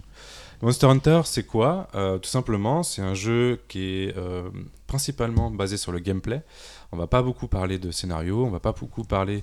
Il y a une certaine ambiance, mais on va surtout être sur un côté un peu physique de la chasse. Parce qu'on parle vraiment de chasse, hein, on, va, chasser des animaux extraordinaires. Comment ça se passe? On crée au début un personnage masculin ou féminin. On va, être dans un type RPG, mais pas au niveau des caractéristiques qu'on peut avoir dans Final Fantasy, de monter la force, la dextérité. Là, on va avoir un personnage au début qui est une coquille vide, et on va plutôt euh, améliorer ses capacités à travers l'équipement. L'équipement, donc armes euh, et, euh, et tenues, qu'on va donc améliorer en allant chasser. C'est vraiment un jeu qui porte très très bien son nom. On va chasser du monstre pendant tout le jeu. Comment ça se passe? On débarque dans un village. Le scénario se résume à chaque fois à un truc très simple qui est euh, des monstres nous embêtent, s'il vous plaît, allez vous débarrasser du monstre. On a un hub principal où on a une, marchande de quête qui va nous dire bah, allez euh, dans telle zone pour aller euh, tuer tel monstre. C'est aussi basique que ça. C'est basé que sur ça, c'est redondant, c'est pas un petit peu Il n'y a lassant. pas plus redondant comme, Ouais. euh, comme système, Ouais. mais c'est génial C'est addictif. puisque à chaque fois, on va avoir un nouveau monstre, on va avoir une nouvelle zone, on va avoir euh, plus en plus tout puissant. un système qui va évoluer à chaque fois qu'on progresse. Je vous donne un exemple. On prend euh, euh, une quête pour aller tuer un, un ratalos. C'est un Pokémon, ça, non Euh, justement, non, c'est c'est un énorme monstre qui fait très peur. Euh, et on se retrouve dans une zone qui est en fait plein de petites zones. Je vous ai cité les différentes consoles qui ont accueilli euh, Monster Hunter, et ce qui fait que c'est assez limité techniquement. Je vous ai dit PlayStation 2, je vous ai dit PSP qui était quand même euh, limité techniquement, Ouais. et la 3DS évidemment hyper, hyper, euh, hyper limitée. Et donc on va se retrouver dans plein de petites zones, euh, assez jolies puisque euh, les contraintes techniques font que on n'a pas besoin d'afficher énormément de choses. Et le monstre, lui, va vivre sa vie. C'est-à-dire qu'il va pouvoir se balader d'une zone à l'autre. Il, a vraiment sa propre intelligence artificielle qui fait qu'il va évidemment avoir des patterns, mais il va avoir sa, sa- sa propre manière de penser, sa propre manière de vivre, sa propre manière de, de réagir face à votre agression, parce que votre but c'est quand même de le tuer hein, ou de le capturer. Enfin, il va se défendre. Vous allez tout faire pour essayer euh, de le tuer sans que lui vous tue. C'est un jeu qui est hyper exigeant, c'est ça que j'aime beaucoup, c'est-à-dire que Réaliste. bah dans le sens Exigeant et réaliste. dans- dans- le, le réalisme en fait il est, il est assez euh, il est assez présent dans le jeu puisque le monstre n'a pas de barre de vie c'est à dire qu'on ne sait jamais où on en est euh, au niveau de sa mort sauf la manière dont il réagit. C'est à dire qu'à un moment donné il va se sentir fatigué. Vous allez sentir que vous êtes vous, vous l'avez bien entamé qu'il est bientôt mort. Ah, y a pas ou de à un moment donné il va commencer à boiter. Et vous Ah ouais. tout ça pour dire qu'il va y avoir vraiment une, une relation qui va se former avec le monstre euh, où vous allez danser autour de lui et, comm- et commencer à, à appréhender chacun de ses, ch- chacune de ses émotions, on va dire, non, plutôt chacune de ses réactions, euh, pour euh, à chaque fois devenir meilleur euh, et euh, bah, le, connaître suffisamment pour pouvoir le terrasser tout simplement ou le capturer. Il y a une référence que tu cites pas, je suis un peu étonné, c'est euh, parce que tu l'as dit, Monster Hunter c'est une licence de 2004.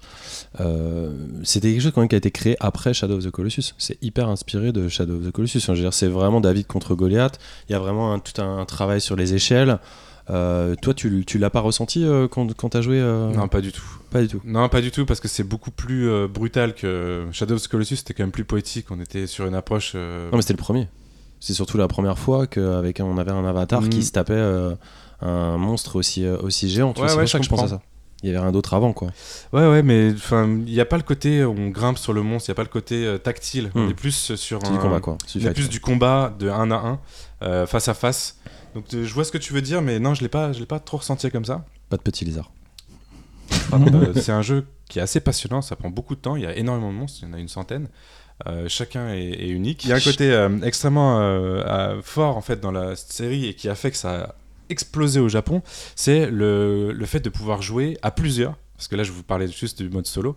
Mais en fait, c'est pas le mode solo le plus important, c'est le fait qu'on peut aller jusqu'à 4, au- sur- à attaquer le même monstre jusqu'à 4. Et ça peut être soit en local, soit en, en- en ligne. Et c'est ça qui a explosé sur la PSP, où on pouvait être à 4 PSP au même endroit et où on voyait euh, dans le métro où les gens se retrouvaient juste pour aller chasser. Juste, excuse-moi, ju- sur le multi, du coup, le fait quand tu, quand tu vas par exemple euh, jouer à 4 pour, euh, pour tuer un monstre, ça va t'aider toi dans ta quête à toi ou ça va être un truc complètement. euh, Ça va Parallèle, être complètement euh, parallèle. On va avoir des quêtes spécifiques solo et des quêtes spécifiques multi. Et voilà, et c'est, et c'est le côté multi, moi, que je, je trouve génial, c'est que euh, on se retrouve avec des gens bah, de- du quatre coins du monde, à aller, aller avec le même objectif, c'est que de la coop, hein, il n'y a pas de- il y a pas de- il y a pas d'affrontement entre joueurs. Et le but, ça va être bah, de, de terrasser euh, des monstres de plus en plus gros. Et à 4, c'est vraiment sympa. Et Dragon's Dogma, t'avais fait ou pas toi? J'avais essayé, mais en fait, c'est vrai que, ce que, ce que j'ai, j'ai pas mis l'accent sur le gameplay, mais le gameplay de Monster Hunter est d'une précision et, et d'une richesse. En fait, on a 12 armes différentes, même 16 maintenant. Chaque arme se joue complètement différemment et a un gameplay propre. On a à distance, au corps à corps. Le temps d'appréhender euh, une arme, ça peut, ça peut mettre euh, très très longtemps. Petite conclusion, euh, je pense que si vous avez suivi un tout petit peu le 3 au la Gamescom ou n'importe quel événement Ouais. jeu Vous vidéo, parlez du World. vous avez C'est le... ça. Moi, Le- c'est- et c'est pour ça que je voulais en parler aussi, c'est que ça va bientôt se démocratiser, ça va arriver en trombe. Monster World, c'est vraiment le Monster Hunter pour l'Occident. Euh, le World arrive début 2018. Et euh, là, je pense qu'on en reparlera sérieusement. Moi, je suis sûr d'y jouer. Si d'autres euh, personnes ici, François, si t'es chaud, je pourrais t'expliquer comment se joue ce jeu parce que c'est assez compliqué au départ. Mais euh, je suis hyper hypé par le fait que ça arrive enfin sur une console HD, ce qui était jamais arrivé jusqu'ici de, avant la Switch. Tu dis ça avec beaucoup d'émotion dans la voix, ça je trouve ça beau. Et tu- Il y a un truc dont tu parles pas, c'est le, le vortex temporel, quoi. Parce que par contre, ça t'aspire ta vie, quoi. Clairement. On l'aura dit. hein. On vous aura prévenu. Pour, euh, Ah oui, merci. Simon, Ah c'est oui, super cool. Euh, Monster Hunter Double Cross, euh, notamment sur euh, Switch et aussi sur euh, d'autres consoles. Ça coûte à peu près 8 places de ciné. C'est Ouais. clair, donc j'irai au ciné. Non. Bon, bah, tiens, tu fais le malin, Seb. Justement, on va enchaîner avec toi. Tu vas Oui. nous parler de Sherlock Holmes. Crime and Punishment. Punishment.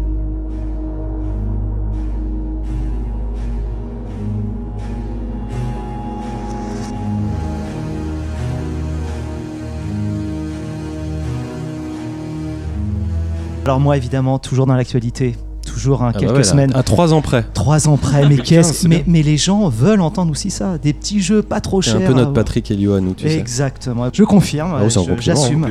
Ouais, c'est un compliment, j'assume. Et donc c'est le l'avant-dernier Sherlock Holmes qu'on peut avoir sur PS4, PS3, l'ancienne et la nouvelle génération. Et euh, évidemment, il est sorti le 30 septembre 2014, donc très récent pour moi. Euh, comme comme d'habitude, les Sherlock Holmes, c'est plusieurs enquêtes à la suite des autres. Donc c'est pas une grande histoire sur plusieurs heures, c'est six, six quêtes. Et euh, tout ça pour vous dire que c'est extrêmement passionnant. Ce sont des euh, donc tout le monde connaît Sherlock Holmes. Euh, il est un petit peu euh, bizarre, il est névrosé, il a très ténébreux, il voit toujours le mauvais côté des choses. Et dans cette histoire-là, en fait, je ne sais pas si tous nos auditeurs connaissent un petit peu ce- cette licence, c'est on enquête, on est Sherlock Holmes, on va dans certains lieux, on va parler avec des gens, on va essayer de- de- d'avoir des déductions, on va essayer de comprendre ce qui se passe à l'intérieur de la tête des pseudo-suspects. On va analyser, lorsqu'on va trouver des choses par terre, on va les analyser. Les histoires sont passionnantes, là vraiment. Il y a un crime euh, qui arrive et on va devoir regarder les petits détails euh, sur la scène de crime et essayer de, de faire une déduction sur cette scène de crime. Qu'est-ce qui t'a amené à ce jeu, toi? Parce que euh, je suis assez surpris. Je pensais pas qu'il serait euh, si joli déjà pour un jeu qui a 3 ans. Il a pas trop vieilli. Ça, Oh, c'est oui. à peu près. Toi, tu y as joué sur euh, PS4, c'est ça? PS4 exactement, il est sorti sur PS3 et sur PS4. Il n'y a pas tellement de différence. Moi, je trouve que la dernière version, en fait, la fille du, euh, du diable qui vient juste de sortir, est beaucoup plus beau. C'est vraiment, on voit que c'est, euh, il est entre deux chaises. En fait, euh, les Frogware qui s'occupent de ce jeu-là depuis des années, et des années, ont fait du très beau travail. C'est quoi Frogware? Frogware, en fait, c'est une entreprise française basée en Ukraine. En fait, c'est le développeur sont des Français. Ok. Alors, euh, alors moi, ce qui me plaît fortement en fait dans ce jeu-là, c'est l'histoire extrêmement passionnante, charismatique. Les même les suspects ont différentes facettes et ça me passionne.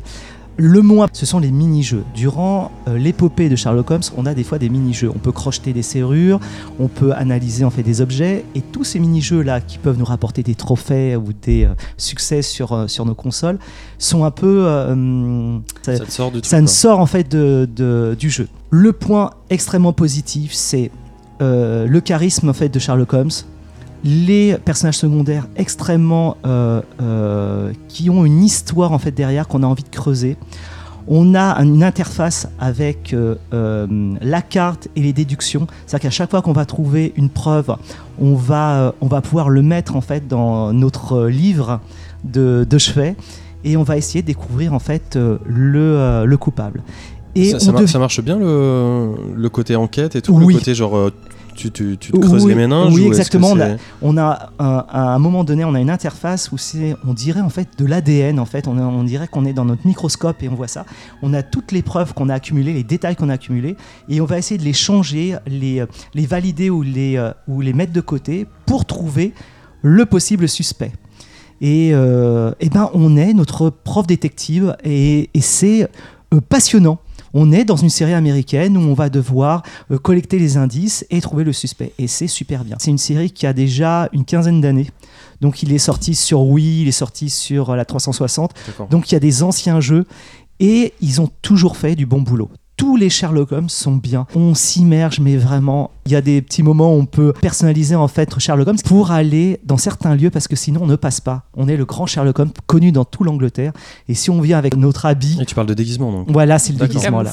Le camo, une sorte de camouflage d'infiltration en fait. D'accord. Euh, est-ce qu'il y a un système d'astuces? Parce que si t'es coincé, moi je suis pas très douée pour trouver des indices, est-ce qu'il faut passer trois heures dans une salle où on peut euh, appeler quelqu'un ou appuyer sur un bouton et ils disent Ah, bah en Eh- fait, euh, eh ben, regardez le livre. J'aime bien ta euh, conception des d'enquête. Eh ben, Est-ce que t'as un bouton pour appeler quelqu'un Non, alors, non pour euh, l'enquête principale, c'est-à-dire quand on a des suspects, on ne peut pas appuyer sur un bouton pour avoir des astuces, mais c'est par rapport au mini-jeu. Des fois, durant la durant l'enquête, on a des petits mini-jeux qui peuvent vraiment être un petit peu euh, durs, vraiment.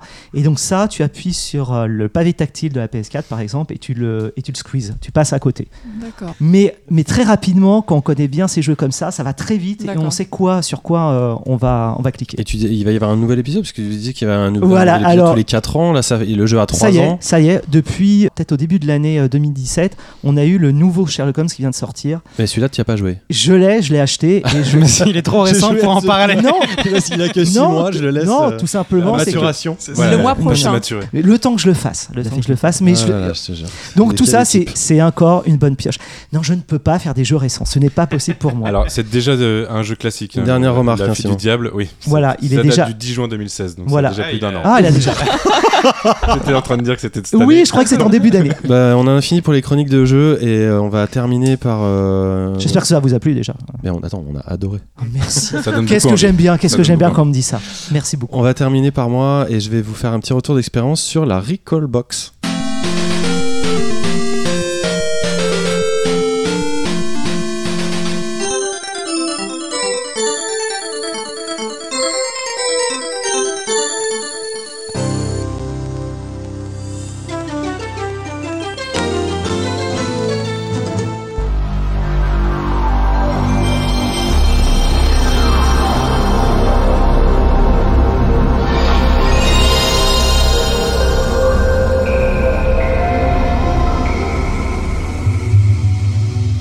Effectivement, je voulais vous parler euh, de la Recall Box parce que moi, je suis, comme vous le savez, un grand amateur de l'histoire du jeu vidéo. Je fais un peu de recherche euh, dessus et j'ai aussi des machines évidemment euh, rétro magnifiques. Classique. Classique. Tu avais raison de me reprendre. euh, une Mega Drive, entre autres, une Vectrex que j'adore, euh, etc. Mais euh, ça fait longtemps que je cherchais une solution pour pouvoir avoir accès à mes jeux, à mes catalogues de jeux aussi, sans forcément tout déballer, sans forcément devoir faire la poussière, etc. Il y a plusieurs écoles à ce sujet. J'en suis bien conscient. Je cherche pas du tout à convertir qui que ce soit. Mais moi, j'étais assez séduit hum, de tout ce qui se fait en émulation de machines. Donc, euh, vous savez ce que c'est qu'une émulation C'est un programme qui va recopier euh, un hardware, grosso modo, et qui va simuler euh, son mode de fonctionnement euh, sur un ordinateur.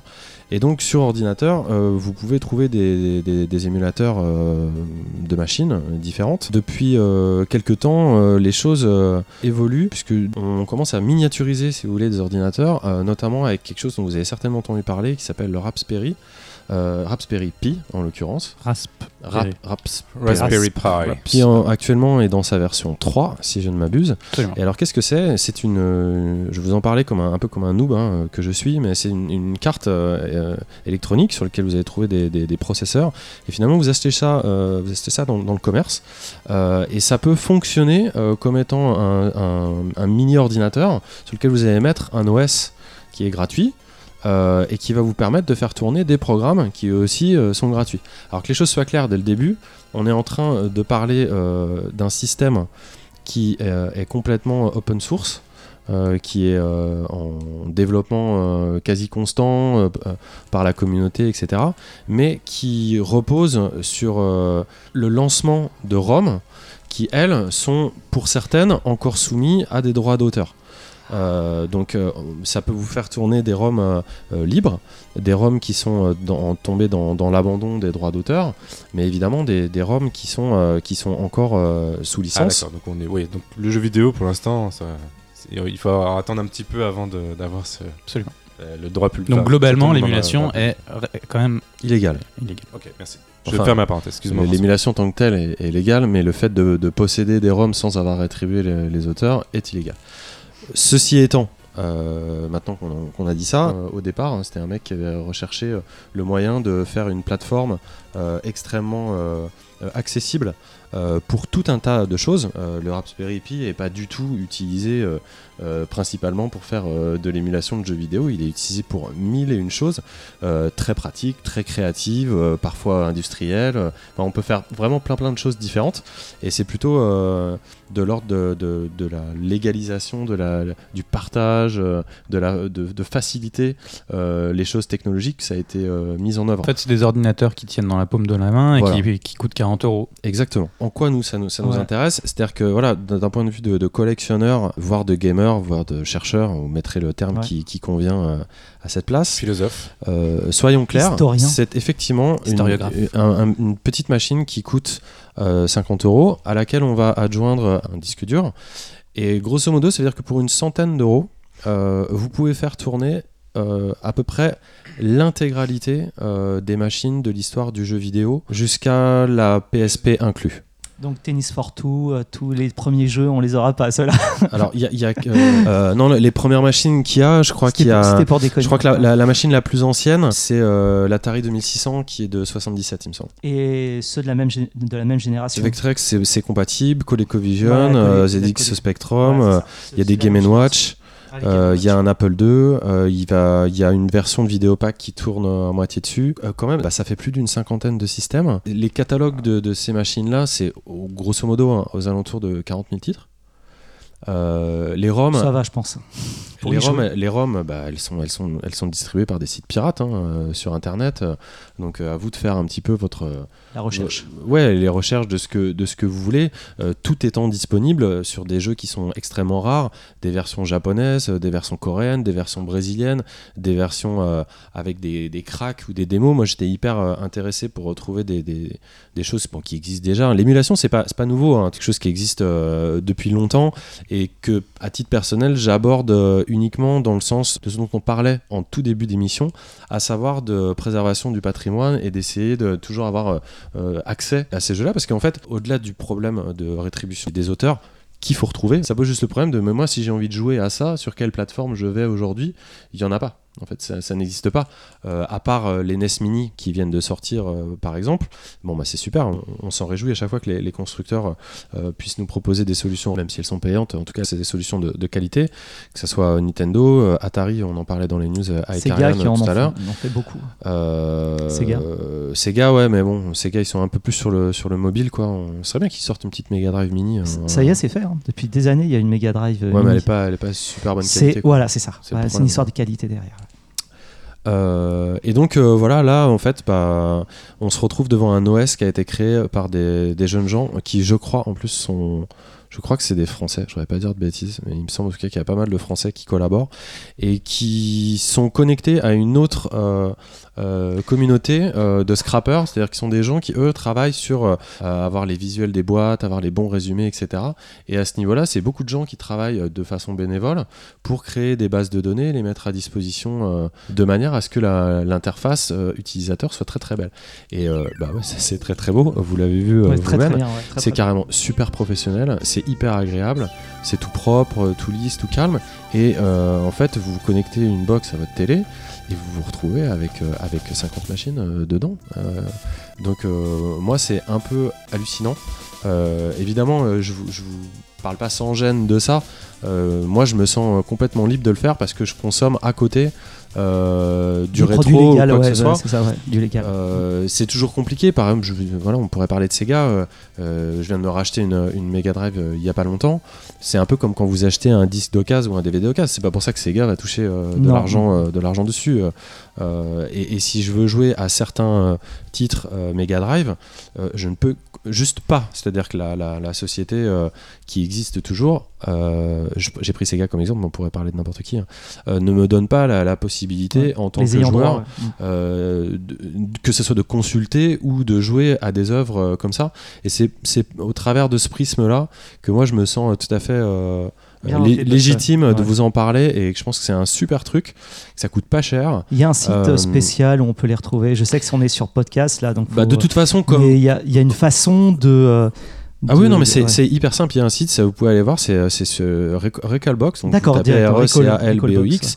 Il y a plein de tutos sur internet, tout est en français. D'ailleurs, il y a pas mal de gens qui commencent à en parler euh, de plus en plus. Je pense que les éditeurs eux-mêmes laissent, euh, laissent faire sur la plupart des choses, parce que ça s'arrête quand même, je vous dis, euh, à la PSP et encore euh, tout ce qui est les systèmes très récents, à savoir euh, PSP, euh, Dreamcast. Il y a des émulateurs qui tournent, mais ils font quand même euh, overclocker le, le processeur et c'est pas encore hyper hyper euh, pratique. Mais grosso modo, tout a été fait pour euh, pour quand même euh, que ça soit le moins Simple. compliqué possible. C'est bien pour les petits jeunes qui veulent refaire des jeux rétro comme ça, c'est bien. euh.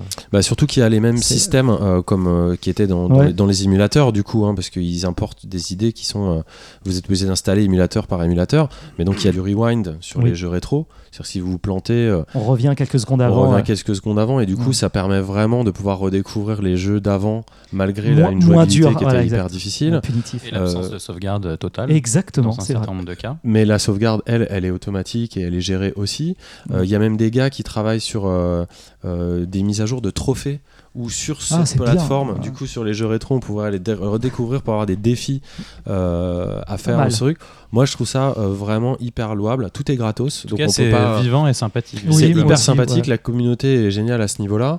Les mecs sont très réactifs, euh, techniquement ça bouge, personne n'est là pour se faire de l'argent, mais plutôt pour faire vivre le patrimoine. Donc euh, bah, voilà, moi je trouve ça génial, je voulais vous en parler. Et bah, t'as eu raison. Par contre, il reste les manettes, quoi. C'est- ça, Bah, les le manettes, c'est compatible avec tout. C'est-à-dire, vous pouvez acheter, pour le coup, des manettes euh, d'accessoristes. Euh, par exemple, des, des imitations euh, Nintendo ou En. USB, ouais. Ou n'importe quoi. Ou des manettes euh, PlayStation ou marchent en PC. fait. Tout- Tout, tout est compatible. ouais. Alors, en USB au bout. Ils Oui, n'ont en- pas fait toutes les adaptations, enfin l'adaptateur de. Non, non, en USB. c'est Non, mais le- comme, comme tout est collaboratif et euh, plus ou moins en open source, euh, bah, tu peux estimer que tout est un peu euh, bidouillable. Je veux dire, peu- physiquement, pour te brancher à ton, euh, à ton Raspberry Pi, Ouais, je suis connecté en Wi-Fi. Et je suis connecté en USB les manettes. Ok. Mais il y a quand même du Wi-Fi, il y a quand même pas mal de choses. Il y a une Mm. plateforme gratuite aussi qui te permet depuis ton PC de manager ta box. euh. Donc non, non, c'est vraiment bien foutu. Moi j'avais déjà vu des systèmes comme ça, mais j'en avais vu sur, euh, sur PC justement, et, et pas avec des interfaces si jolies, si bien étudiées. Quoi. Mais dans quelle mesure tu penses que ça va impacter le prix des jeux du coup dans les, pour les collectors? Parce qu'il y a des gens qui payent des fortunes pour euh, rejouer à des vieux Je jeux. pense zéro. ou- Zéro parce que ça change rien. L'émulation, ça existe de- de- depuis toujours et ça, ça c'est pas du tout euh, la même chose. Les gens qui collectionnent, euh, d'ailleurs, moi, je collectionne euh, quelques jeux. On veut, euh, Seb aussi, on veut, on, on veut posséder. Le ça. jeu, c'est vraiment quelque chose sur l'objet. Ça n'a rien à voir avec. euh, Là, c'est quasiment. Moi, j'ai l'impression que je fais du streaming en fait. Le fait d'y jouer, c'est plus pour avoir accès au jeu. Et d'ailleurs, quand j'ai un jeu en boîte euh, collection, je préfère le laisser dans sa boîte plutôt que de le décharger, euh, l'abîmer, l'user. Et là, en fait, je peux y jouer comme ça sur ce système et ça ne m'empêche pas de l'acheter ou de le posséder à côté. D'accord. Enfin voilà, c'était mon sujet. Et on va enchaîner sur le- les quartiers libres. Et petit bisou à Anaïs encore, ancienne rubrique Famos à la Playade.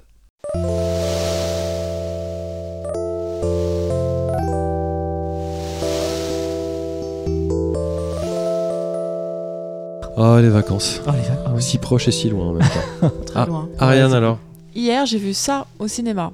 t'as vu quoi? Ça, Ça, Hit de Stephen vu King. Oui, Voilà, ça. la fausse blague. Euh, alors moi j'avais pas vu les vieilles versions, j'ai toujours pas vu d'ailleurs, j'avais juste vu le début du, du premier.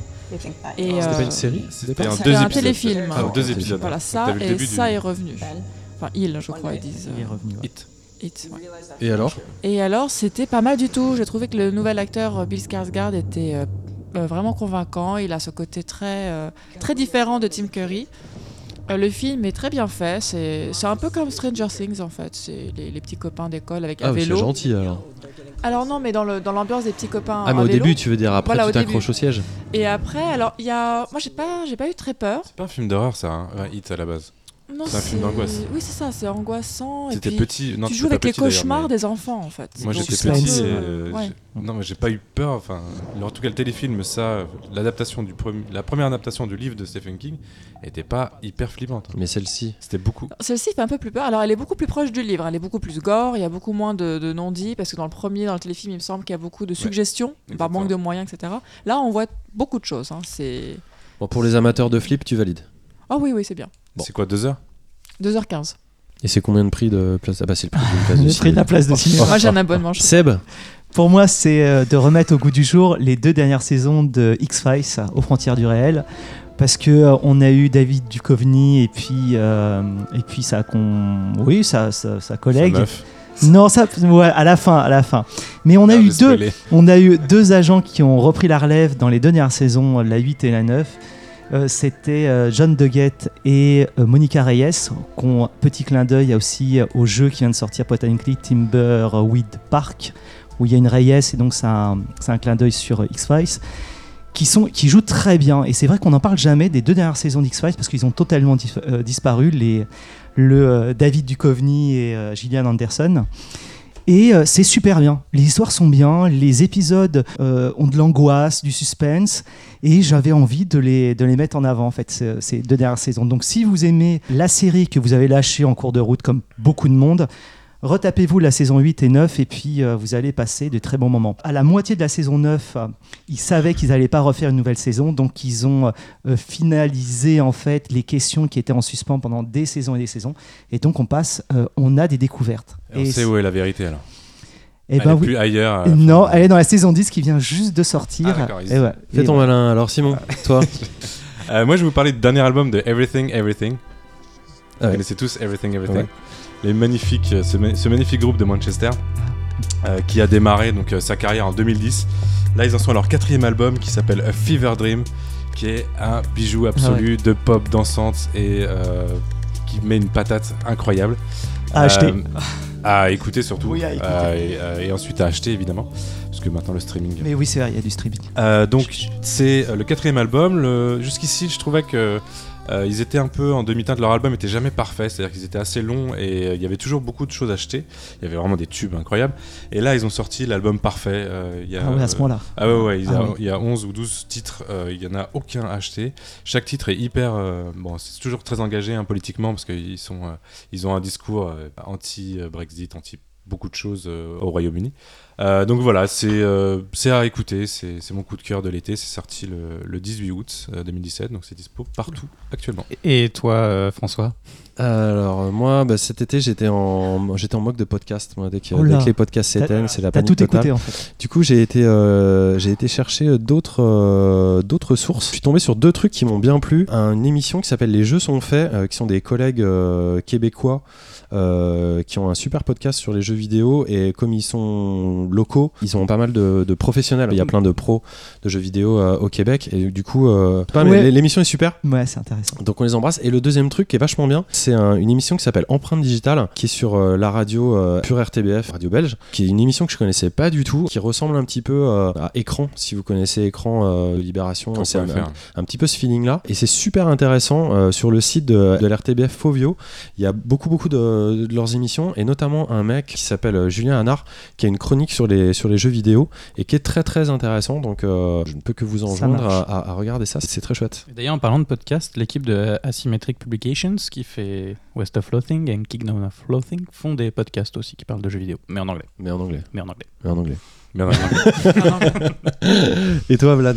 Euh, moi, je vous propose tous de venir euh, le 5 octobre à Lille pour le vernissage de l'exposition Performance dans le cadre des 40 ans du Centre Pompidou, euh, où vont être exposées une quarantaine d'œuvres issues des collections Nouveaux Médias euh, de- du, du Musée euh, national d'art moderne. Euh, on- Qu'on s'entende bien pour une vénérable institution comme ça, Nouveaux Médias, ça veut dire essentiellement de la vidéo, pas des jeux VHS, vidéo ou des- de l'art numérique. Euh, encore qu'il y a une installation d'art numérique dans cette exposition qui est une installation de Ryoji Ikeda, Oh, j'adore. célèbre artiste japonais euh, ancien de Dump Type.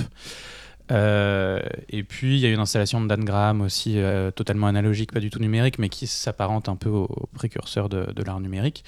Et en tout cas, euh, cette exposition regroupe pas mal de pièces historiques dans l'art vidéo. Donc il y a des pièces de Bruce Nauman, de Christian Marclay, de René Green. Euh, voilà, plein de belles choses. Euh, C'est dans quel espace? C'est au Tripostal à Lille jusqu'au Ah, Juste à côté de la gare alors. juste à côté de la gare. C'est du 5 octobre au 14 janvier 2018, je dirais. Et en parallèle à la gare Saint-Sauveur, donc également à Lille, il y a une autre exposition euh, du Centre Pompidou qui s'appelle Jeux, rituels récréation, et qui encore de la vidéo et pas de jeux vidéo, mais qui parle donc du jeu euh, un peu sous toutes ses formes. Et ben on a fini pour cette, ce, ce mois-ci. Déjà? Euh, Bah oui, oui, ça, le, le temps Ça, passe vite. Donc vous pouvez nous retrouver, euh, n'oubliez pas, sur Facebook, sur Twitter et sur euh, certainement plein de sites si vous, si vous cherchez. En plus c'est très marrant, il y a un petit jeu qu'on a commencé à longtemps, c'est essayer de nous trouver sur Internet. Vous allez voir, c'est très simple. Dans votre euh, barre de, de- de recherche euh, de sites, c'est- vraiment ça. Ça marche à Playad en fait, mais si vous marquez la Playad, ça marchera jamais. Bref, euh, mettez-nous des étoiles sur iTunes parce qu'on en a besoin. Même, une demi-étoile. hein. Je Non. non, on peut- Pour on en 5 est- Mais non, On peut- 5 étoiles non, bah ça, ça, ça, ça compte vachement. Laissez On des commentaires et laissez des commentaires sur le site Oui, de la je Pléiade parce qu'après euh, Moi, je Simon déprime, il hein. découvre le jour du podcast qu'il y avait des commentaires mais sur SoundCloud ou, euh, Oui, sur, autre- ou ouais, sur, sur euh, d'autres la page ouais. iTunes Tu du, viendez sur la lapléiade.fr. page iTunes du truc. Lapléiade.fr. Ou des, critiques, dites, dites-nous ce qu'on fait très Mm, mal, euh, envoyez-nous des insultes, on aura des choses à dire. On fait tellement de choses très mal, ça sera pas compliqué de nous le dire. Bah, ça nous arrive de dire des bêtises. hein, Et il y aura encore des invités pour ceux qui se posent la question. Hein, faut pas du tout oublier, là, il y avait pas mal de, de complications euh, avec, euh, avec les vacances, mais euh, des invités vont revenir dans l'émission ainsi que des têtes nouvelles. Voilà. Euh, bah, merci à tout le monde. À bientôt. Bisous à tous. ciao, ciao. On se quitte. Ah oui, c'est vrai.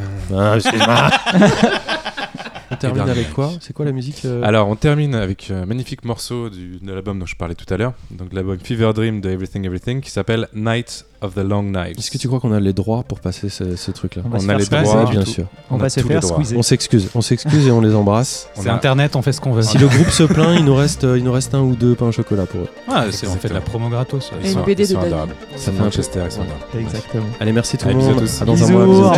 Merci.